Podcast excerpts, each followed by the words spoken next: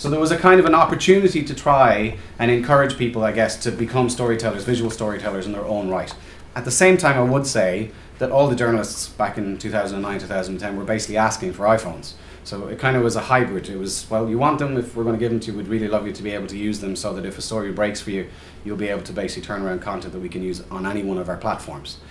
So that's the top of the tier. The next one down is what Philip Bromwell does most days for his day job, which is he's a video journalist. Uh, video journalists shoot on a much smaller camera, still relatively expensive. This gear is going to cost you in the region of 15,000 euros. It does give you shoot and edit in the field capabilities, but nonetheless, we simply don't have the budget to be giving one of those to everyone in the audience, I'm afraid, contrary to what Ryan might like. Um, and then there's a very niche market within RTE for what we would call HDSLR video journalists. They're quite specialized. The aesthetic is everything with the DSLR. Are there any uh, photographers in the audience today? Okay, so you know what I mean when I talk about the aesthetic. Uh, so the beauty of this stuff is the budget is really diverse. You can basically buy one of these kits for anywhere from like a thousand euros but if you're really going to go and throw the kitchen sink at it, you can spend 25,000 euros easily because you'll get prime lenses and all the extras that make it look really like cinema. Uh, so we would tend to use this for kind of special features on prime time and quite selective type stories. And then at the very, very bottom of the pecking order, I guess, is our mobile journalism project. And again, as I say, the whole idea of that was to basically empower the journalists as storytellers. Not everyone opted in, which is fine. We didn't make it obligatory. It was very much up to people if they wanted to get involved. Uh, not everyone got an iPad either. Before everyone claims, you know, RTE just throw the gear at them. Just, I know that's going to come, but obviously everyone had a phone. So what I did is the early stages of the project is I identified a selection of equipment that would allow us to hit that kind of broadcast standard that I spoke about at the beginning. Um, because it's quite a high expectation, not only from our engineering perspective, but also from our audience's perspective. So the accessories, all on the right hand side of the screen, if you like, um, that particular range of accessories is going to cost you in the region of 800 to 1,000 euros. That's not including the phone. Now, this is premium. These are, these are top of the range broadcast quality equipment. That is not the only budget that you need to spend. You can spend anything from like 10 euros upwards to get the basics of a Mojo kit. So I'm not advocating you should all run out and try and take a bank loan to try and get a Mojo kit.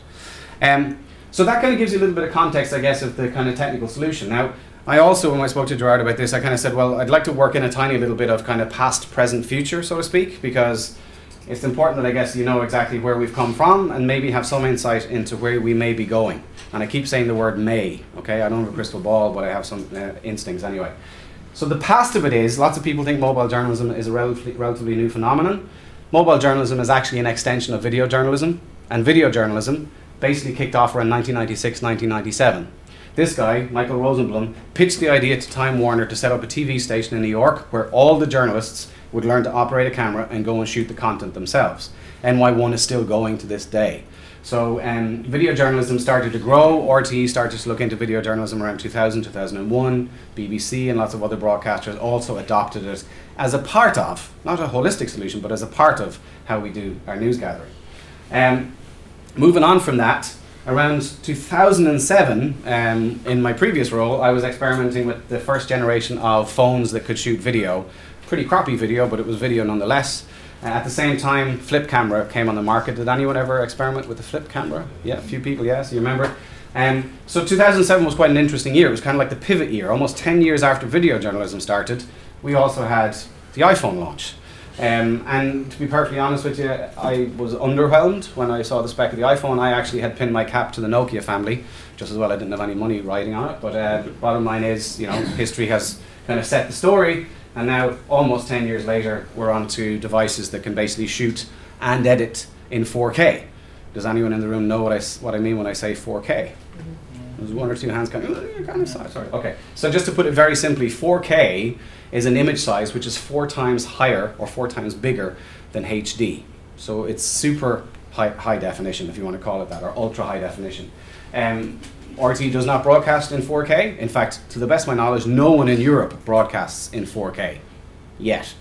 Uh, and nonetheless, we're at the point where basically both Android and iOS, uh, there are a number of devices that are capable of both shooting and editing and sharing your 4K content. Does anyone know where you can share 4K for people to view it and experience it?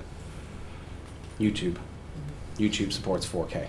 Okay, so that's where we're at technology wise. Now, mobile, I think the best way to kind of put it in context is it's like having the ultimate pocket knife with you. Probably quite bulky in your pocket, but the bottom line is, is like a penknife, your phone is always with you. Statistically, people in the States, 43% said that they would prefer to give up sex than give up their actual mobile phone. Must be doing, must be doing it wrong, but there you go.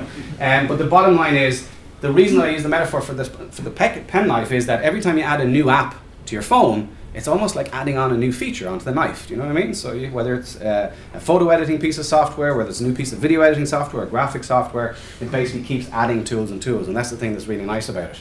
Now I have to uh, grab the thistle and ask how many people in the room are iOS or iPhone users.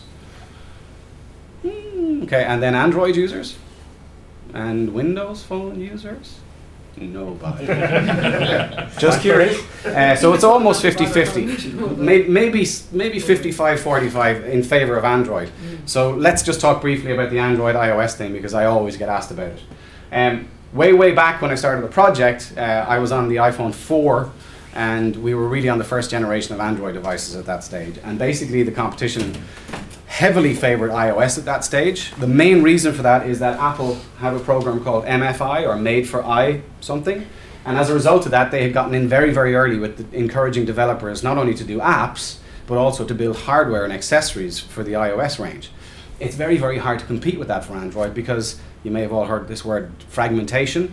There are 29,000 or something, I think, different Android devices in the market. There's about 18 different iOS devices. Mm. It's much easier to build accessories for 18 than it is to cater for 29,000 different models. Um, and that, just to put it in context, is one of the reasons that iOS still has the kind of head start on this. This is just a, a screen grab of a thing I did recently enough, which shows all the different uh, audio accessories. Now, some of these will work with Android, but less than a third. So the vast majority of these are designed specifically to work with the iOS platform. And again, if you're trying to hit the bar up at the kind of broadcast level as high as it can possibly go, there are devices up here, like you know, ones like this and ones like that, that are top notch, fantastic audio quality. We use these for radio, we use these for TV all the time. And the other thing I would say to you is, you know, lots of people bemoan the fact that you can't zoom with your smartphone, irrespective of the platform to some extent. But actually, there are companies out there who have come up with lens accessories that allow you to effectively optically zoom without losing quality in the actual final image. Most recently, these guys, uh, if anyone is into photography, the name Zeiss might ring a bell. So there are actually Zeiss lenses available for iPhone. Now they are actually doing a mount for a couple of Samsung devices as well, presumably ones that don't explode, but we'll just leave that aside. uh, sorry, sorry. Um, okay, how many people in the room are Periscope users? Three, four, yeah, about five or six. Okay, cool. And can I just ask as well then, how many people are Facebook Live users? One and a half, no, just two. Okay. Uh, the reason I ask is, I suppose, over the last two years, we've seen this evolution in what you would call real-time news. It's not actually strictly speaking new.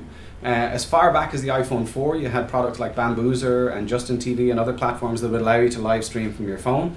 But as you mentioned, the problem wasn't the actual app, the problem was the connectivity. So I mean, you know, we've obviously migrated to 4G now.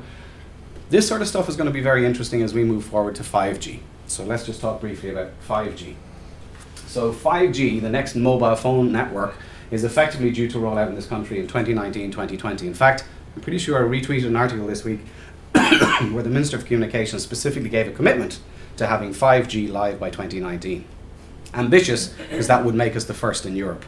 What does 5G mean for you as users? Well, basically, you know, right now, if you're trying to download a movie on your phone, it's kind of hit and miss, and it could take an hour and a half, or it could take three and a half hours, depending on contention and all that. 5G is going to bring one gigabit per second speeds to your mobile device. Now, if that's like gobbledygook to you, let's just say it's a shitload faster than what you can get now on a good day. Okay? And basically, a full feature film will take about five and a half seconds to download. That'll give you some context. What does 5G mean for us in relation to technology going forward? Well, from my perspective, um, though a lot of broadcasters aren't terribly excited about 4K, I am, and I think 5G will actually be the key to delivering 4K both for consumers, so you can watch 4K content, but also for us as journalists, as people who are going to contribute extremely high quality content. So, you know, we're only looking three, four years away, and this is going to become a reality for us. Obviously, it's going to prefer urban areas if you're catching the shots that you get, you're still going to have the same problem uploading it up in Donegal, probably. Excuse me. No. so that's one trend to watch over the next couple of years. Another trend to watch is VR. How many people in the room have experienced VR? Oh, quite a good few actually. That's good. Um, so you, hopefully you guys anyway know what I mean when I talk about the Oculus Rift. So Oculus basically is a headset allows you to experience a virtual world. And if any of you were at Web Summit before it headed off to Portugal, um, you might know that actually what's different about VR is that you can interact with objects when you're in this virtual space. So the, if there's any Trekkies in the audience, it's basically like going into the holodeck. Okay. Um, the thing about Oculus is, right now, and you can order it, you're going to spend 600 euros on the headset, but then you need a two and a half thousand euro super powerful PC with a great graphics card in order to allow you to experience the content. How many people in the audience are going to ask for 3,000 euros worth of computer gear for Christmas so you can have the Oculus experience? Me neither. So the bottom line is, is Oculus is absolutely at the very, very top of the VR experience, but oh, and they are owned by Facebook. In case you thought it was just a flash in the pan thing, um, but we also have players like Google who have recently announced that they're also going into the VR space in anger, and their headset, quite interestingly, uses their mobile phone as the way that you experience VR.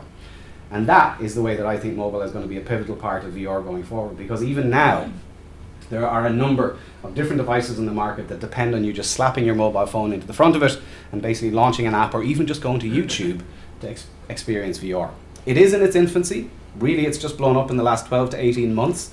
So if you've had a really, really shitty experience so far, I'd say give it a second try. Maybe try and try a slightly better viewer for a better experience. But don't dismiss VR just yet, because like I say, it's very much in the early days. And if you want to talk about accessibility, well, if you already have your mobile device and you want to experience this firsthand, Google Cardboard is about 10 or 15 euros. Again, you just put your phone in it, hold it up to your head, and you're in the space. So uh, it is quite accessible.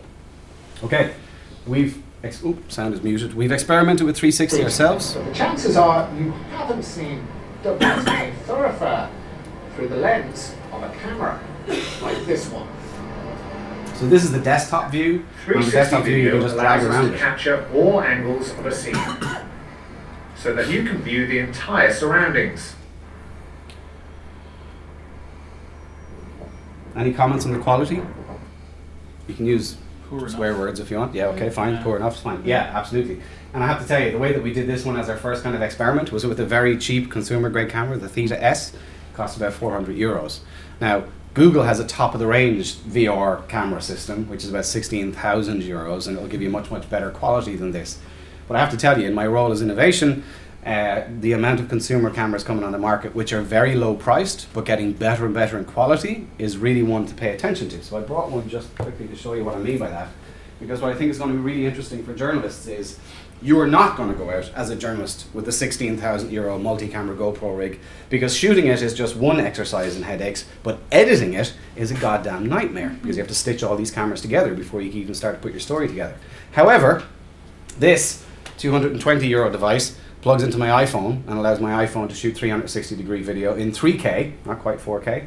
Um, but I can edit that on the mobile phone, and very soon I'm going to be able to do the whole finishing and upload straight to YouTube or Facebook in 360, all just on my mobile device.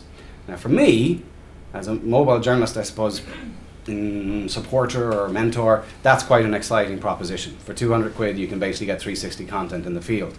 And wait for it, this device with a firmware update will let you live stream in 360 as well.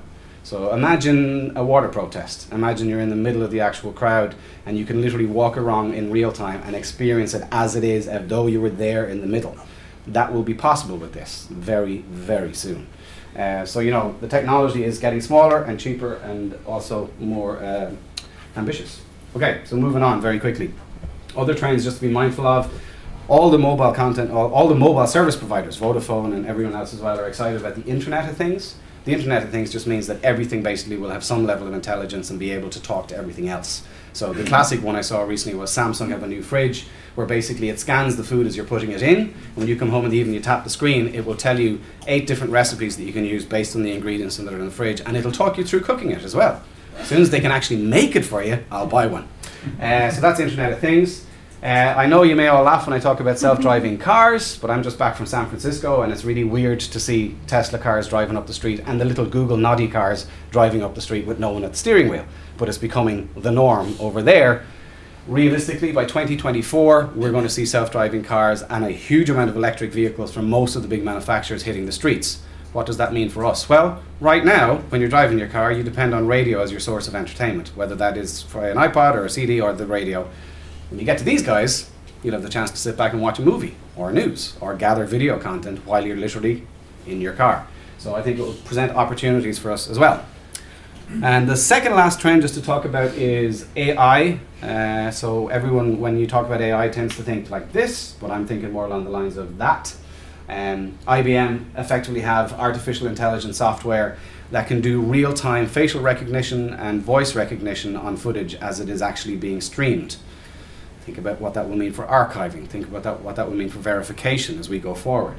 Um, and that technology exists now, but where's it going to go? Well, Here's one example. Has anyone heard of this this, this gang, Narrative Science? So narrative, you heard, you would though, as the tech doctor. In fairness, so narrative science uh, are a company based in the states who make a product called Quill. Quill allows you to just upload a spreadsheet of data, and it will write a script. And the Financial Times and Forbes are using it at the moment. So AI journalism, scary prospect. Um, and then the last thing I would say to you, okay, second last thing I would say to you is just be mindful of the transition to cloud computing as well. It's a big topic in RTE, lots of people talking about it, talking about the risks of it. But I'll just give you the fundamental assessment of it from my perspective. So, what cloud commu- computing means is as we get this much, much faster connectivity to all our devices, we no longer necessarily need to buy hardware. Every company basically has either a five or a seven year capital investment cycle. Gear gets replaced roughly every five or seven years, and often it's millions at a time what cloud computing brings is the possibility to stop replacing the gear every five years, to transition that over to an operational model, make it much more agile, much more scalable. We're not 100% that year, but the, there yet, but the speed of development is phenomenal. Uh, so that's coming extremely fast. And then the final thing I would say to you is, does anyone recognize this man? No. Okay. So this guy, his name is Ray Kurzweil and he is the head of the Google X Lab. He's about a $10 billion budget a year to spend on whatever he so desires. This guy has a track record of forecasting the future, which literally will scare square bricks out of you.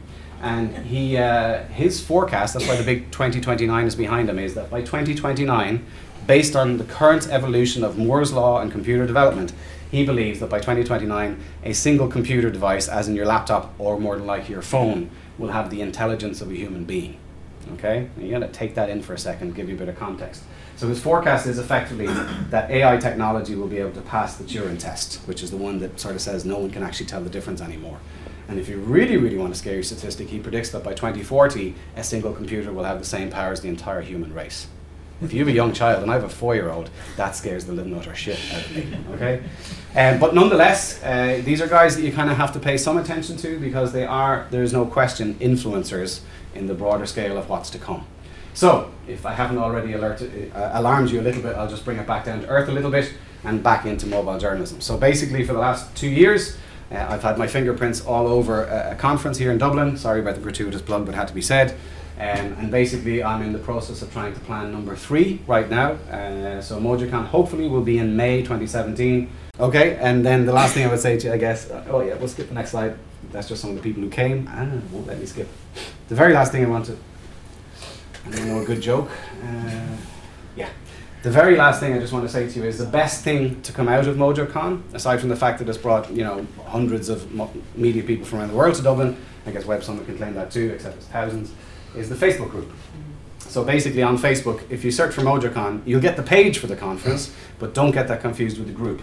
The group has 1,500 members from all over the world. Some of them are extremely active in this space and share the latest apps, new accessories, the latest stories that are done, and it really is now my go-to place for knowledge about the evolution of mobile. So if you're interested in this stuff and you want to tap into the network and the community, that's one of the places you'll find it. And just to give an example how potent it is, only yesterday we had a post from a company to say that they had just set up a brand new hyperlocal service in Paris, PABF and and it will all be shot and produced on mobile phones. So the uh, revolution is live, is all I would say. So, on that bombshell, again, if anyone wants to fire questions or anything that we don't get to at the end of the session, by all means hit me up on Twitter, and I'll shut up now and introduce you to Aileen O'Mara. Aileen.